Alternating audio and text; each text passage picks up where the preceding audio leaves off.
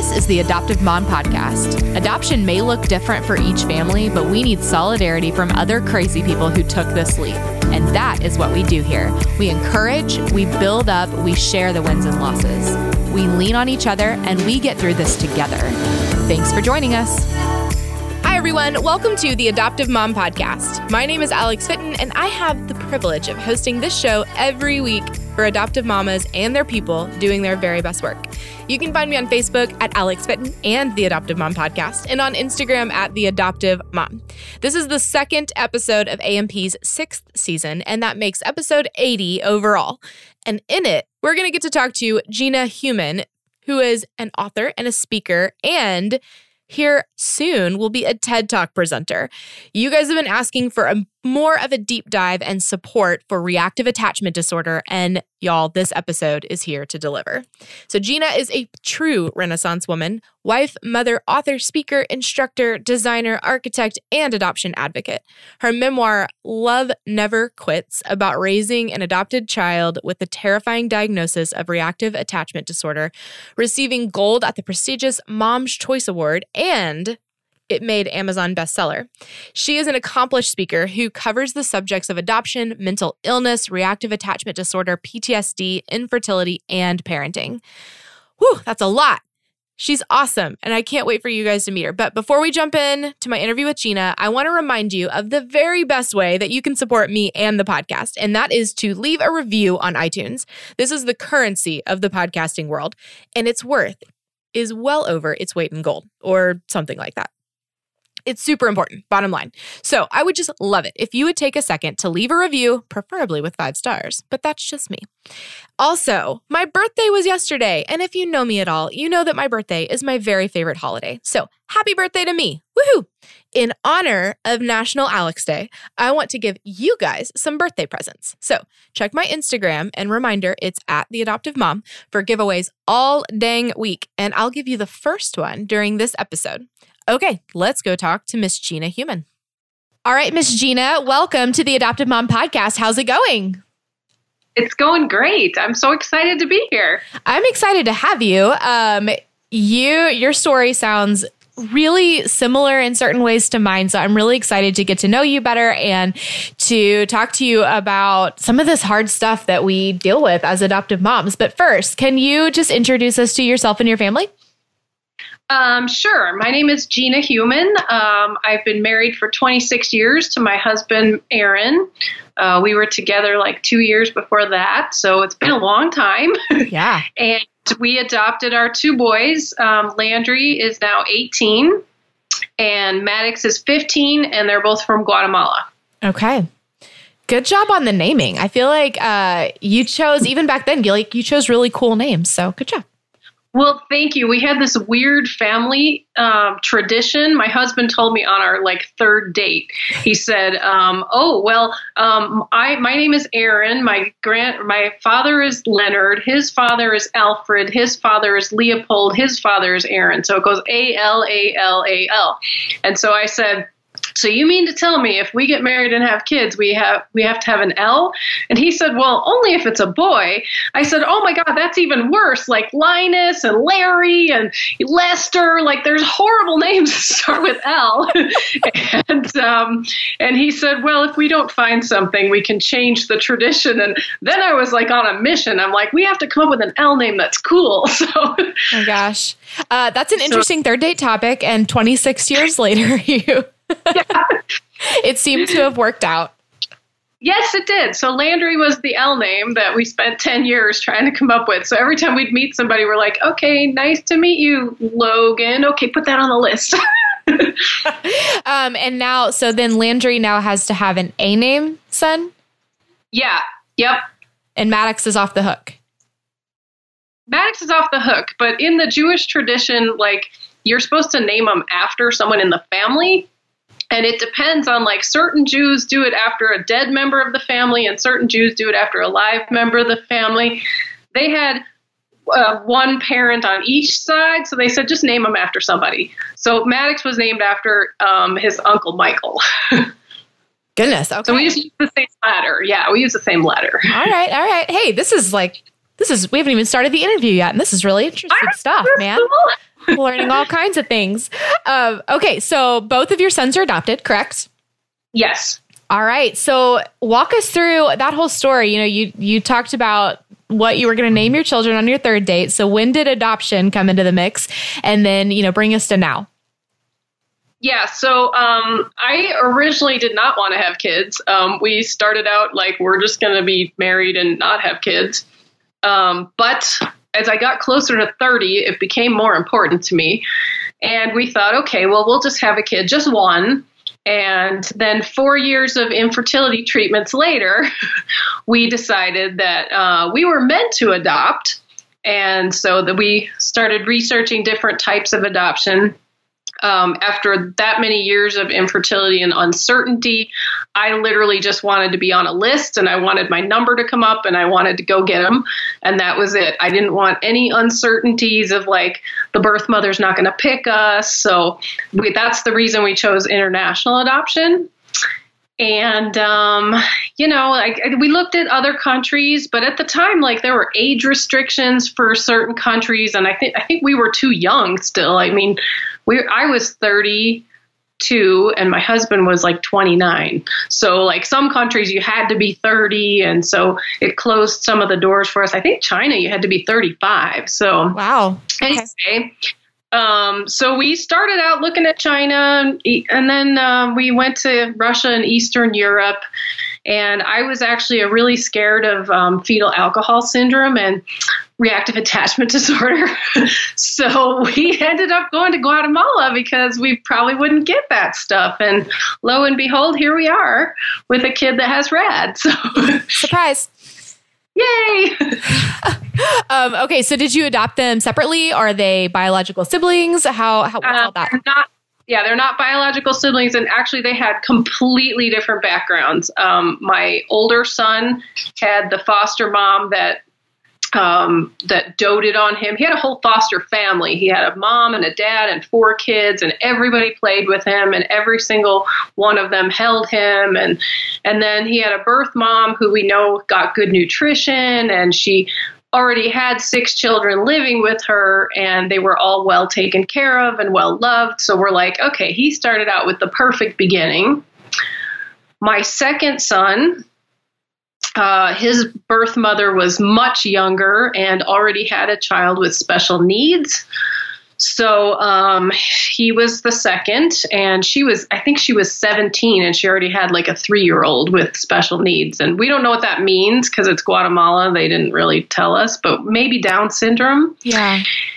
And um, so that's the reason he was placed for adoption. And we know that she's from this very remote area of Guatemala that's known for malnutrition. So he probably didn't get the proper nutrition. And then he went to a foster mom that we believe strongly neglected him.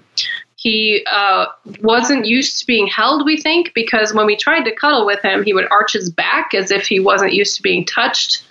Um, he didn't make eye contact he didn't uh, smile easily. He didn't sleep through the night. And in fact, he slept through the night for the first time when he was 11 years old.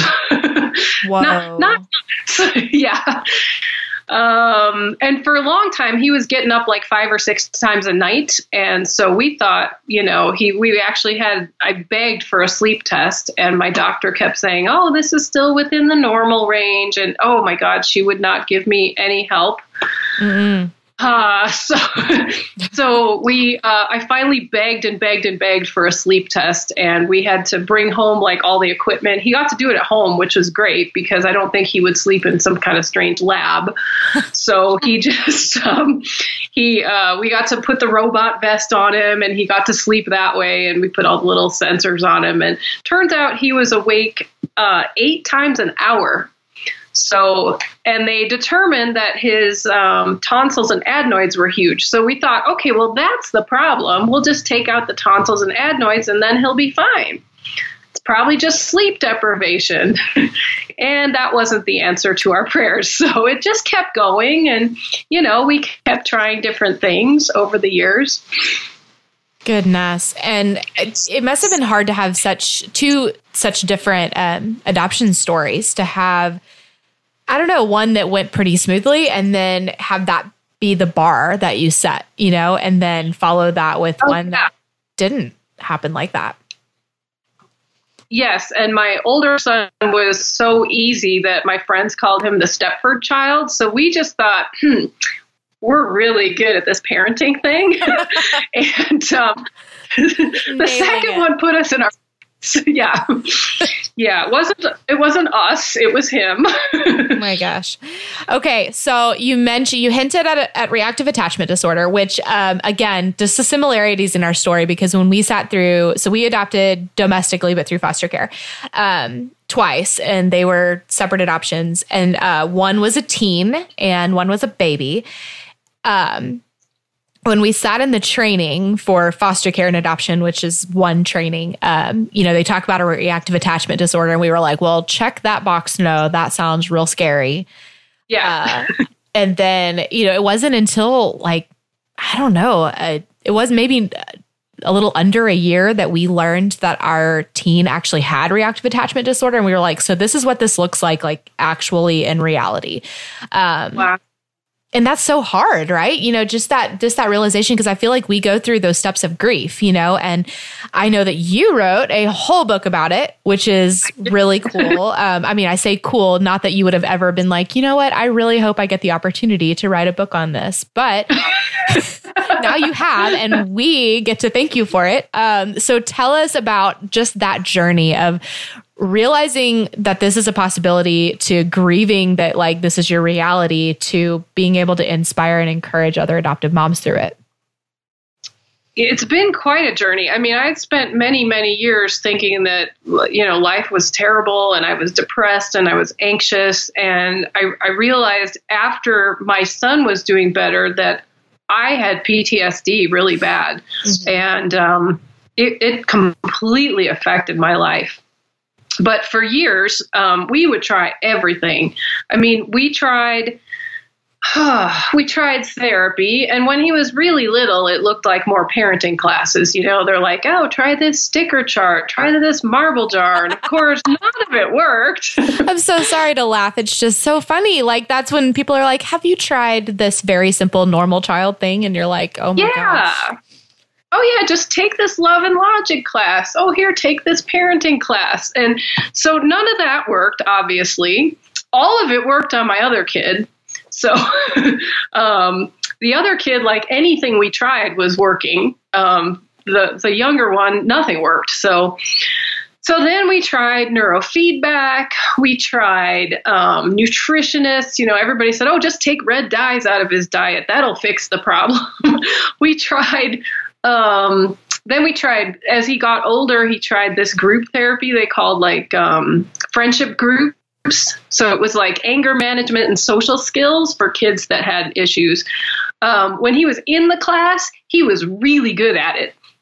He could tell you all the answers and what he's supposed to do when he's angry, but in the moment, he couldn't access it whatsoever. So he was just, you know, so they kept letting him back in. Um, with a discount. They're like, "Oh, here we'll give you a discount if you'll bring him back because he's so good at this." Oh but we weren't really learning anything. And then as he got older, we qualified for in-home therapy, which is very weird. I don't know if you've done that one, but you know, that's where a therapist comes and like hangs out at your house and tries to be invisible while you go about your business. And then they kind of butt in where they think it's necessary. It is so uncomfortable. Uh, we yeah. did family therapy. I mean, we did every kind of therapy there was play therapy, pretty much everything. Nothing was working. And he really just as as he got older, it just got worse and worse. He was he was so angry all the time. Like anytime you said no to him, it would it would be a, a, tornado, you know, like he would destroy property, he would try to hurt us, he would scream at the top of his lungs, that really blood curdling scream that they could hear across the street. So, man. Um, yeah, and it just, it was so hard, and we just didn't know what to do. And of course, then you know, friends, family, strangers, everybody's commenting on, oh, well, you just need to do this and you just need to try that. Well, have you tried timeout? Why don't you give him timeouts? oh, man. a lot of judgment. yeah, for sure. And, and a lot of not helpful advice. And, um, you know, I'm curious, where was Landry during this? Was he, are they close enough in age where he could be like, bro, chill? Or, yeah. They're three years apart, and Landry for many years he's very mellow. He's uh, and I think he would he would make a good therapist someday. He was always like the mediator for us. So he would try to talk his brother off the cliff, but it didn't always work. Mm. So, um, you know, and then as as Maddox got older and more physical, um, Landry was my athlete, and he's very strong, and he would have to sometimes wrestle Maddox to the ground so he wouldn't hurt me, and yeah. that is something you want your you know nine year old to have to do. It's just scary. So, I can only imagine, and you know, so so you got this diagnosis at some point um, along the way. What was the grieving process like for you to be able to put a name to this behavior? I, you know, I don't know that I'd call it a grieving process. I was actually relieved to find out there was a reason for it. It yeah. wasn't just the bad parent, you know, because all the friends, family, and strangers just made me feel like I was failing at this miserably. So, you know, at least getting a diagnosis. And now we were misdiagnosed many times started with ADHD. Then they thought it was bipolar and they thought it was ODD and they thought, oh, maybe he's on the autism spectrum. I mean, they threw out every possible diagnosis there was. We didn't get the RAD diagnosis till he was almost 10 years old.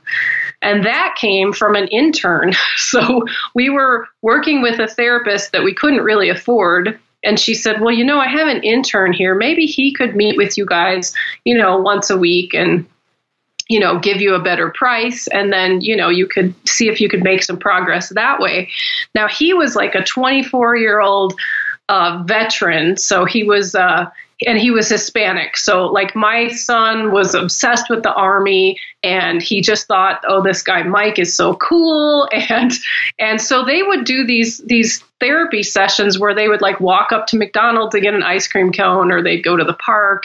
You know so it didn't feel like therapy. Yeah he's home one day and he said, well, Have you ever considered reactive attachment disorder? And I said, I don't even know what that is. So he said, Well, I'm going to send you some articles. He goes, But I think this is what we're dealing with. And so, of course, he sent me these articles. I read through them. It was like they were in my house. You know, I'm like, Yes, this is exactly what we have. So that was the first time we'd heard of it. And then since then, we had two other therapists that diagnosed him. So, I mean, that was his diagnosis. and finally, it made sense, but we still didn't know what to do with it because, you know, there, there just isn't a ton of information out there that's really helpful. I think it's getting better, but, you know, this was five years ago and there really wasn't much to go on. yeah. Well, I mean, and there's not. I think that especially, you know, we, when we talk about difficult behaviors from adoptive children, I think a lot of people go to outward behavioral or like getting into legal trouble, or, you know, like you're thinking about like vandalism and theft and stuff like that. You're not thinking about like mind games and con artistry and stuff that goes on in the house that makes you feel like a crazy person as a parent because you know it doesn't shock me at all that your child did so well in those classes because he learned how to and he adapted and reacted and that makes sense to me because I'm a fellow rad mom but for a lot of people mm-hmm. they don't get that and they just think that this child is really well behaved and that's really hard um, I think it's incredible that an intern, especially such a young one, um, could be so trauma informed to be able to recognize that and not be like, oh, this is just a really cool kid that we're dealing with. Why is he even in therapy? His parents must be crazy. Uh, yeah, you're hitting all my trigger buttons, by the way, but like in a good way. So I think it's really cool that you answered my question about grief. You know, I I guess I'd never thought about it like that. That it could be relieving on the other side, um, because it was for me too. I think that if anything, the grief came from just saying. I never, I specifically did not want this story, and yet this is the story I have. Um, right and just kind of like grieving the loss of normalcy. But yes, it is relieving to be able to tell people, like, hey, I'm not just making this up. Right. Yeah. So, um, so he kind of started to go downhill about fifth grade. And I think it was the puberty hormones sort of kicking in.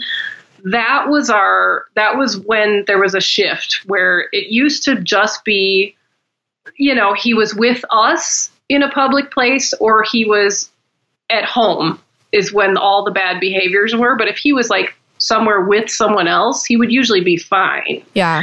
Not always, but usually. But fifth grade was now he didn't want to go to school. He was being bullied at school. He was locking himself in the bathroom, and like the male teacher had to go get him out. He was in the nurse's office every single day. Um, I don't think he did a lick of school work in school that whole year. and I lost about four jobs in four years because the school kept calling me, like, you have to come pick him up. He made himself throw up. And, you know, he it was anxiety that was making him throw up. It wasn't that he was sick, but they wanted me to come pick him up and then, you know, keep him home for 24 hours. And I'm like, he's not sick. so it's very hard to juggle that and try to, you know, make money at the same time. Yeah. So I had to learn to be adaptive and, um, you know, find jobs that where I could be flexible and, you know, work from home or have my own hours and things like that. That's the only way I could work. But I had to work because all his therapy was so expensive and none of it was covered by our insurance at the time. So it was it was a very expensive journey for us. wow. And that's I mean, that's ah man, that's some kind of hard to be like, I'm working to pay for, you know, I mean, just, you know, it's not like for fun. You're not like saving up for vacation or whatever. It's like literally you're working for the thing that's making you miserable in your life. I mean, you love him, but at the same time, oh man, that's, tw- that's like, so con- I mean, it's confusing and like hard to even think about. Um, so I can't even imagine living it. So at what point did you decide, uh, that you you wanted to be able to share this experience with others? Well, so we hit rock bottom in sixth grade. He went off to middle school, and he also had some sensory issues. So um, he's going now to a much bigger school where kids are slamming lockers and crowding the hallways, and he just like he hated it so much. I had to almost every day call the principal and see if they could talk him into going to school. so um, and if not, the school resource officer would come pick him up and he would go to school in the back of a squad car. And he had no problem with that. Wow. um, but it was second semester of sixth grade where um, something happened at school and he ended up sort they sort of uninvited him to come back to that school. Um, but they set us up with an interview for another school that happens to be in our district. Now, we are very lucky to have this. I know not all districts have this, but we have a special school for kids with behavioral and social challenges and it even had bus service. So that was amazing.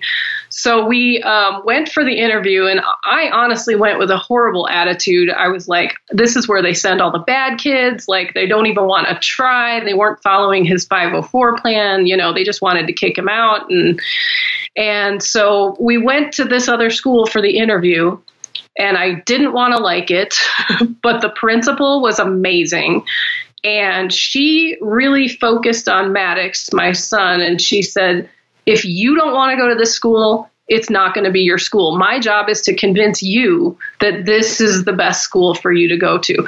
And then she worked with him and she told him, you know, they had a garden. They they did all of their science classes outside. They went on hikes. They it was very expeditionary their learning style. Um, they had improv classes for English where they would act out Shakespeare and things like that.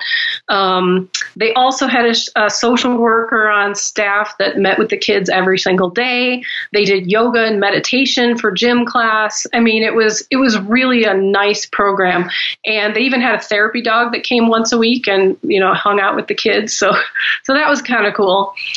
And that was part one of our success story part two was um, when we transitioned to this school you being a rad mom you know rad kids suck at transitions.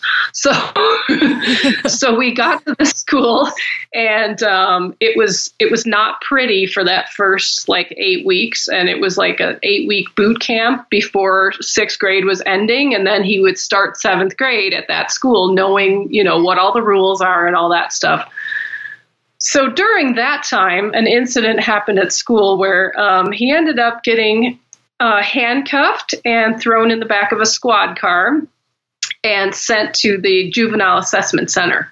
Wow. That I call that day rock bottom. Um, and you know, he was prone to lying because he's a rad kid. So we had no idea what he would say to these people at the, the assessment center.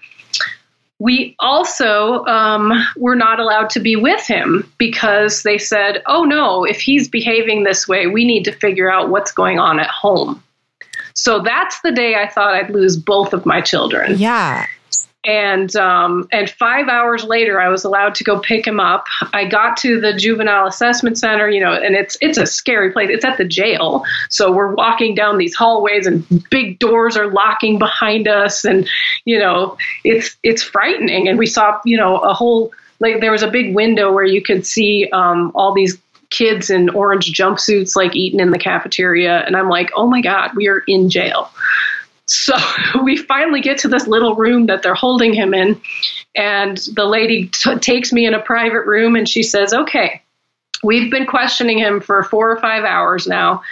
And you're his adoptive parent, correct? And I said, yes. And, you know, I said, I, I prefer to just go by mom. But uh, she said, okay, so um, we strongly suspect he has reactive attachment disorder. And at that point, I was like, yeah, no kidding, but what am I supposed to do about it? And of course, she pulls out this list of therapists and she says, I can give you this list of therapists. And I said, okay, this is not helpful. I've seen like probably 15 different therapists over the years, none of them help and a girl came in like an intern. She was like a young girl, maybe 22 years old, and she said, I have an idea. I said, Okay, what's your idea? She said, I think my friend is working for a guy that's a world renowned expert in reactive attachment disorder. Do you want me to get the number? And I was like, Yes, please. so we um, took this guy's number. I called him on the way home. He returned my call the next day. We talked for about an hour, and he was like our savior. So we were like, all right, this guy knows what he's doing. This guy knows all about RAD and what our kid is going through. And I think he's the the reason that, or he's the one we're supposed to see. So we did this family intensive therapy program that was two weeks, um, four hours a day five days a week with four therapists and all four of us.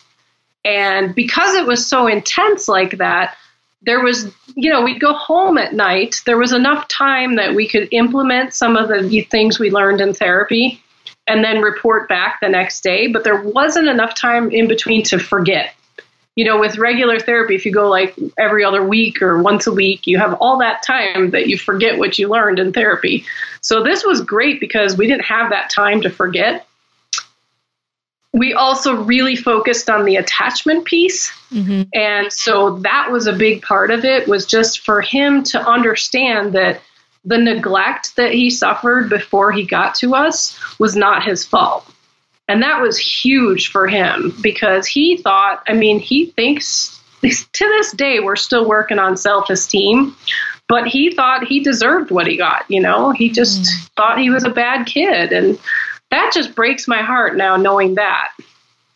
So, after this therapy, I still was convinced it didn't work. I mean, it was about six months in, and he was still, you know, having these uncontrollable rages and destroying property. But we live with him every day, so we didn't notice that it was getting fewer and further between until we went home for Christmas and we saw my family, and they were like, oh my God, he's so calm now. He's so different. And that's when we started to really notice it. And we were like, oh, maybe you're right. And at that time, we also started doing some different like discipline techniques because at the school he was at, they were using um, collaborative problem solving, which is where you don't do punishments, but you really just try to teach them the skills that they're lacking. And so if you told a kid who doesn't, uh, who's lacking in skills, you say, go up and clean your room, they could go up there and be there all day long and it's never going to get clean because they don't know what to do. They're overwhelmed. They're they're you know freaking out. So my kid would actually say well just go ahead and take my video games away. I'm not going to clean my room. And what i didn't realize at that time was it's because he didn't know what to do. He didn't know how. So we learned that, you know, a lot of these things we had to actually sit down and teach him. We had to do it with him. And that made it a lot better because once we figured out that he was missing these skills, you know, then we could react differently. So that was helpful as well. So I say we had the magic triangle. We had the awesome therapist, the awesome school, and then all of us using the same technique. So we had the perfect triangle of finally things are getting better. So then over the next year, he started doing great. And then at one point, my husband was like, When was the last time he broke something on purpose? And I was like, Shh, don't say anything. You're going to jinx it. and um, at that point, we were like, Yeah, maybe he is getting better. And he made it through eighth grade without a single incident at school. And he wanted to go to regular high school. And that was a trigger point for me because I was just ready for, you know, another incident to come up. And so that's when my PTSD got worse was when he was getting better because I just kept waiting for the next shoe to drop. Yeah. And it never did. So he's now doing amazing. He's a sophomore in high school. He's in six different bands. He plays the tuba and the bass trombone. He's hasn't been angry about anything in a long time. Like I mean, he gets angry like everybody does, but he hasn't really had a rage or an incident like that in years. So we think he's now a former rad kid.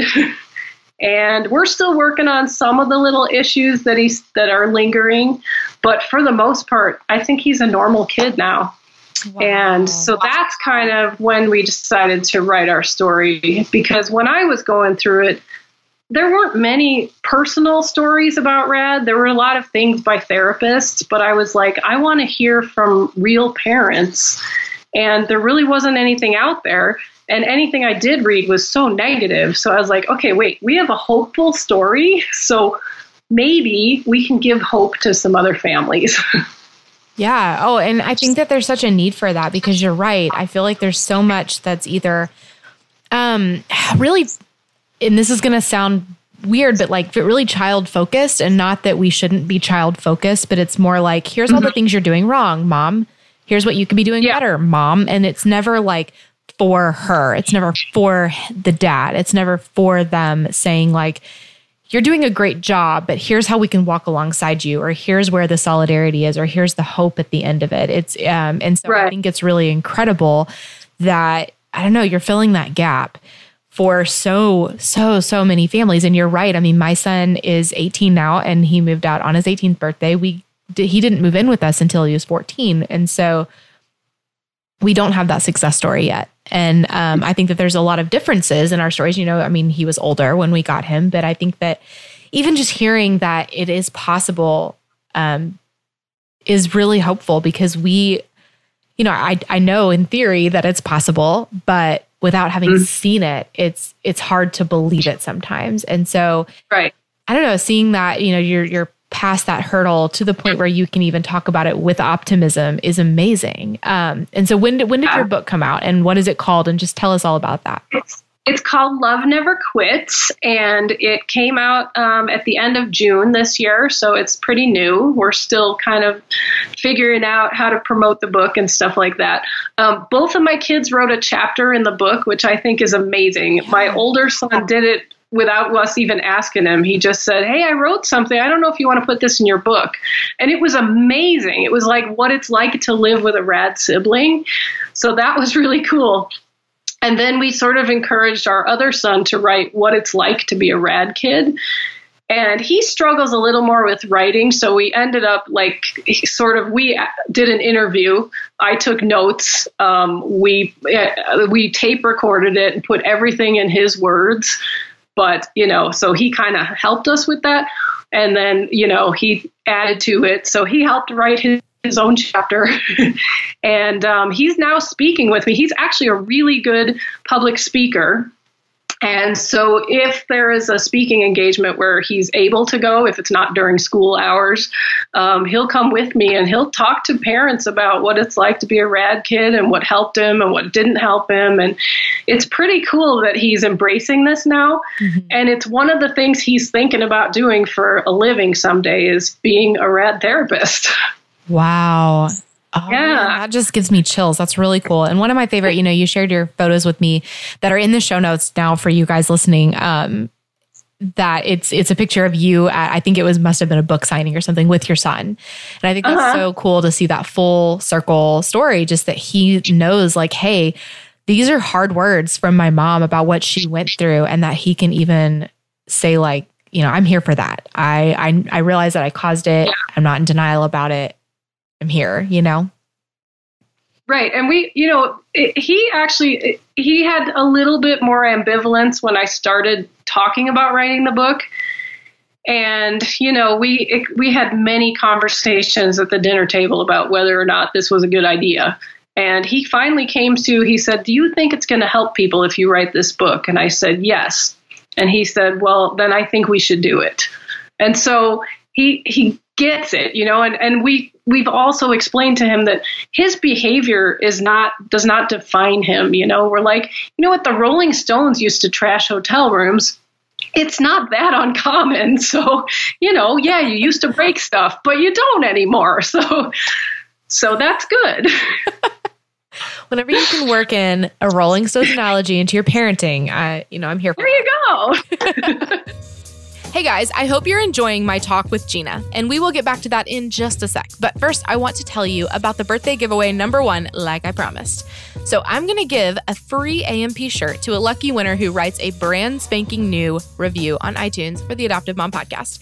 I'll choose a winner on Sunday before episode three drops in your feed. So, happy review writing, and let's get back to the show. If you could project a little bit, what, where do you see? I don't know the the the future of rad um, education and just people talking about it. Where do you hope it will go, and where do you see it going? What I'm really hoping is that we can somehow change the system so that kids who've suffered trauma get the right therapy early mm-hmm. and not, you know, just stuffing it under the rug. I know a lot of counties that are like, oh, yeah, we're not going to tell anybody this kid has RAD. We're just going to pretend it doesn't exist. Mm-hmm. and then, you know, then they go to multiple placements because nobody knew this was an issue. And, you know, it just doesn't work very well. But if we know that this is the reason we're removing them from their current situation, let's get them in therapy right away and get them over that trauma. So I think that has to happen at a much earlier age and trauma based therapy not i mean that was another right. thing we learned is that you know therapists are not insusceptible to being fooled either um, which i think before i was like well they're a therapist they'll just know but not every therapist is trauma informed and so getting them in right. with someone that's not a revolving door that's going to stick with them that's going to not you know it's going to give them that stability uh, and and call them on their crap you know mm-hmm. yeah so that's that's one of my hopes also i'm hoping that you know more adoption agencies can like prepare parents in advance maybe give them some tips and tools in case this happens. Um, also maybe some post adoption services so that you know we have some place to go or somebody we can talk to. And you know somebody who will tell us maybe it's not your parenting maybe there's something wrong. Right. Yeah oh, absolutely. I think that these are all um, I don't know, really, really great projections that I really hope come into fruition because I think that the the I don't want to say survival because that's a little dramatic, but more just like the the success of parents like us who who take these kids on and who want to stand in the gaps for them. Like I think that the success of that depends on um, I don't know our culture and and the adoption system in general getting with the times there and saying like, hey, this is a lot more common than we think it is, and we should yeah. Stop yeah. Just kind of brushing it and under the rug, like you said. Especially in foster care, because there's always a reason those kids were removed from their current situation. You know, there's they were either abused or neglected or you know the parents were not paying any attention they were doing drugs or whatever you know that's stuff we have to we have to fix in the kid right away yeah oh 100% Man, girl, this is like really, just really good stuff. And I can't wait to plug your book more. And um, you guys, we're going to be giving away a copy of Gina's book, which is so fun. So definitely be checking in the show notes and social media on how you can do that. But Gina, are you cool with getting into some of these closing questions? I am. Awesome. Okay. What do you wish you had known at the beginning of this journey? Well, I wish I had known what reactive attachment disorder was, that it was actually a thing, and like some of the symptoms to look for. Like, if I had known that eye contact was an issue, like I could have figured this out much earlier, but I didn't even think of it. So, yeah. Oh, so hard. Um, okay, so what do you wish you had done differently? Um, you know, I don't know because I feel like at every point in our journey, I was doing the best I could mm-hmm. with the information I had. I just wish I'd known more about what we were dealing with at the time. Um, so you know, I just I just kept. I had so much tenacity through this whole process. Like, okay, well that didn't work, so we're going to try this.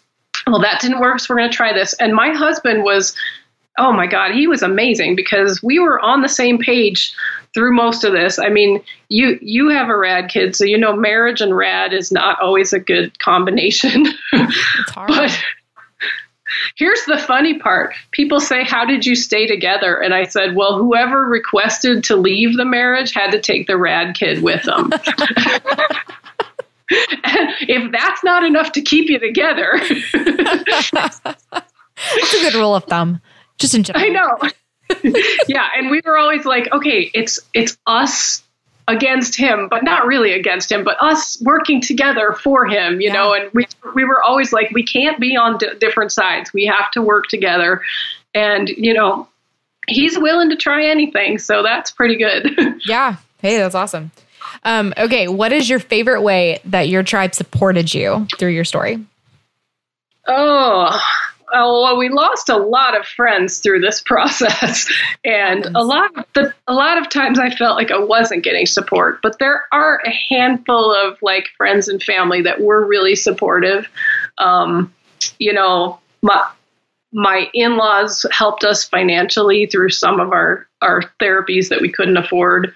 Um, also, I had some neighbors that lived down the street um, when he would run away from home, he would go to their house, and they were always really cool about it. They were like, "All right, we'll just let him stay here until he's ready, and then we'll call you, and you can come pick him up." so, so that was really helpful as well. And you know, family, some of them got it, some of them didn't, but um, you know, all in all, in the end, they've been pretty supportive. Yeah, it's so hard. I mean, that just self care is hard enough. And then when you have like, how do I communicate those needs to others? It feels impossible sometimes.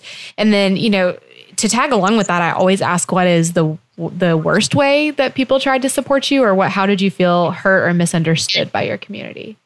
Oh, well, you know, I, I had many people make comments about the things I should be doing and, you know, why aren't you giving your kid a timeout? Well, in therapy, we learned that if he was neglected and you put him in a corner by himself, that's going to make him, that's going to bring up feelings of neglect. So timeouts didn't work for him. And I didn't really have a way to verbalize that back then, but now I'm like, I've shifted my whole mindset of how I think about my son and how he's not doing this on purpose. This is, you know, a reaction to the situation he was in. So, like, the whole mindset shift helped me a lot.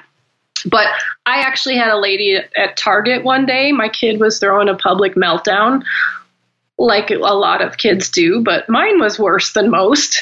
And I decided to abandon the cart and leave the store. And on my way out, this, and he was like eight years old, so it wasn't like I could just pick him up and carry him. You know, I had to like struggle. and, and so we're leaving the cart, abandoning everything, and we're just going to go home. And on my way out the door, this lady says, You should be ashamed of yourself. I raised six children and none of them ever acted this way in a public place. You're failing as a mother. And I don't even remember what I said to her. I was just so flabbergasted that she would say this. And I was like, okay, I'm sure none of her kids were adopted. I'm sure none of her kids had rad. And, you know, yeah. Like, oh, oh my gosh. That's like, yeah stuff that's in the movies. Like, oh my, I can't believe that actually happened. it it actually happened, and I think I cried the whole rest of the way home, and probably the rest of the night, and drowned my sorrows in a bottle of wine. But where all the best sorrows. Meanwhile, my kid kept throwing the tantrum. Meanwhile, my kid kept throwing the tantrum for like two hours. So, you know, it it uh, it was rough. Yeah. So, um, sweet listeners or uh, support systems of listeners, don't do that. Don't say things like that. that should go without saying, but apparently not. Um, okay, if you were to sum it all up into one piece of advice or encouragement for adoptive moms, what would you say? Um, I would say the mindset shift was huge for me. Once we figured out what we were dealing with, that I could start thinking about him as a kid who needed help instead of a kid who was trying to manipulate me, that made a big difference for me. So I think that helped a lot. Um, you know, I didn't get enough self care through the whole process, but that would have been helpful as well. Um, but I was so busy putting out fires that I didn't really feel I had the time for self care. So, right. Yeah. If I guess if we could have found a support system, like we don't live near any family, so we didn't really have anybody that could, you know, tag tag in for us. So it was just me and my husband, and you know, I would recognize when he was at his breaking point and I'd be like, all right, I'll take over. You go for a run. Or he would recognize and he'd be like, okay, if you need to get away for a little bit, why don't you go out and do some shopping or something? So, you know, we, we were there for each other. So, yeah. Good stuff, man. Well, okay. And tell us where we can find you online and where we can uh, get your book. Um, so, my book is on Amazon, amazon.com, and you can find it there. It's called Love Never Quits. Um, I also have a website, loveneverquitsbook.com. It's also under my name, which is Gina Heumann, but everybody spells it wrong. It's H E U M A N N. So, um, and then I'm on Facebook as Gina Heumann, author and speaker, and I'm on Twitter, but I don't use it because I don't know how to use it. I'm on Instagram and yeah, I'm on everything except really Twitter. hey, same here, man. Uh, so, okay, guys, I will link to all of that stuff in the show notes. And, um, but like she said, if you just can't wait to get to the show notes, head to Amazon or loveneverquits.com, grab a pop, a copy of Gina's book to hear more wisdom just like this and goodness, I just loved hearing your story. I felt so much resolve in it and solidarity, and it makes me feel so not alone. And we've been talking for less than an hour. So I just, I'm so excited that you are bringing this message to adoptive moms and that you're able to, I don't know, like, like we said earlier, just show, show some hope, which is awesome. Thank you. And I'm really hoping to bring it to all of society because I don't think society society realizes that this turns into the problems of the future. You know, yeah. if we can't fix this when the kids are younger, these are the school shooters. These are the kids who end up in jail. You know, we need to fix this while they're young and hopefully, you know, society can help us. A hundred percent. And I think it's great that you are even just recognizing that because um, I read a really great article, um, not at all to, com- well, I mean, I guess it is kind of a comparison, but it's just, it's talking about like, hey, the people that commit these crimes, they're someone's kids, you know, like mm-hmm. future rapists, future murderers, like they're someone's kids. And so, like, what can we do now to prevent that? What can we do now? Like, owning it and saying like hey like my kid is not beyond reproach. My kid is not you know my kid's a sinner just like anyone else. So what can i do to pour love and and to i don't know to to help the society of the future like you said. So i think that's a really yeah. good word. Love it. Well hey thank you so much miss gina. Thank you for having me. This was fun. Thank you so much for listening to the adoptive mom podcast. I hope you found encouragement here I need you to know that you are enough and you're doing a great job. We are all in this together, and I am over here cheering you on. Don't forget to check out show notes for this episode and other resources at theadoptivemompodcast.com. Thanks for joining us.